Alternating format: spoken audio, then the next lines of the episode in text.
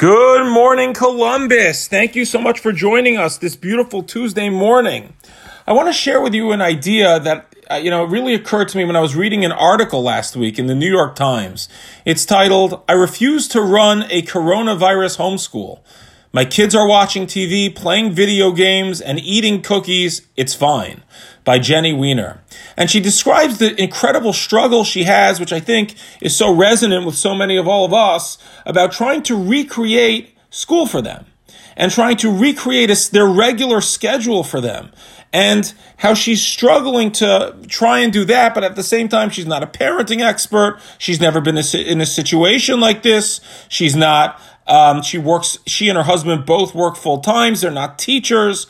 And she's basically struggling with the tension which so many of us are struggling with, which is how to reconcile our, the new reality, how to recreate, or should we recreate, or should we be striving for something different in the new reality as we all switch our schools to home, as we work from home, as we zoom in, what should our lives be like? And there's an incredibly important idea in this week's Parsha. The Torah describes all the various sacrifices. It goes from the most beautiful and important and expensive sacrifices, the cows, the bulls, etc. And then it goes from the highest to what you would think is the lowest. It goes to the meal offering, which was just grain. It was the cheapest, the lowliest. And yet when the Torah describes it, it says, V'nefesh kisakriv karba mincha. As opposed to every other time, it says, when a man or a person offers it.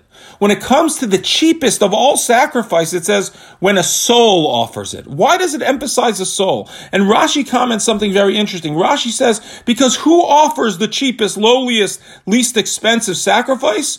The poor person. And when a poor person goes out of their way to put, and they put everything in and they scrounge together a few pennies to buy a few uh, things of uh, flour to offer a sacrifice, but they've given it their all and they put all their emphasis into it, Hashem considers it as if they offered their very soul and Hashem considers it even better than the most expensive, most beautiful things.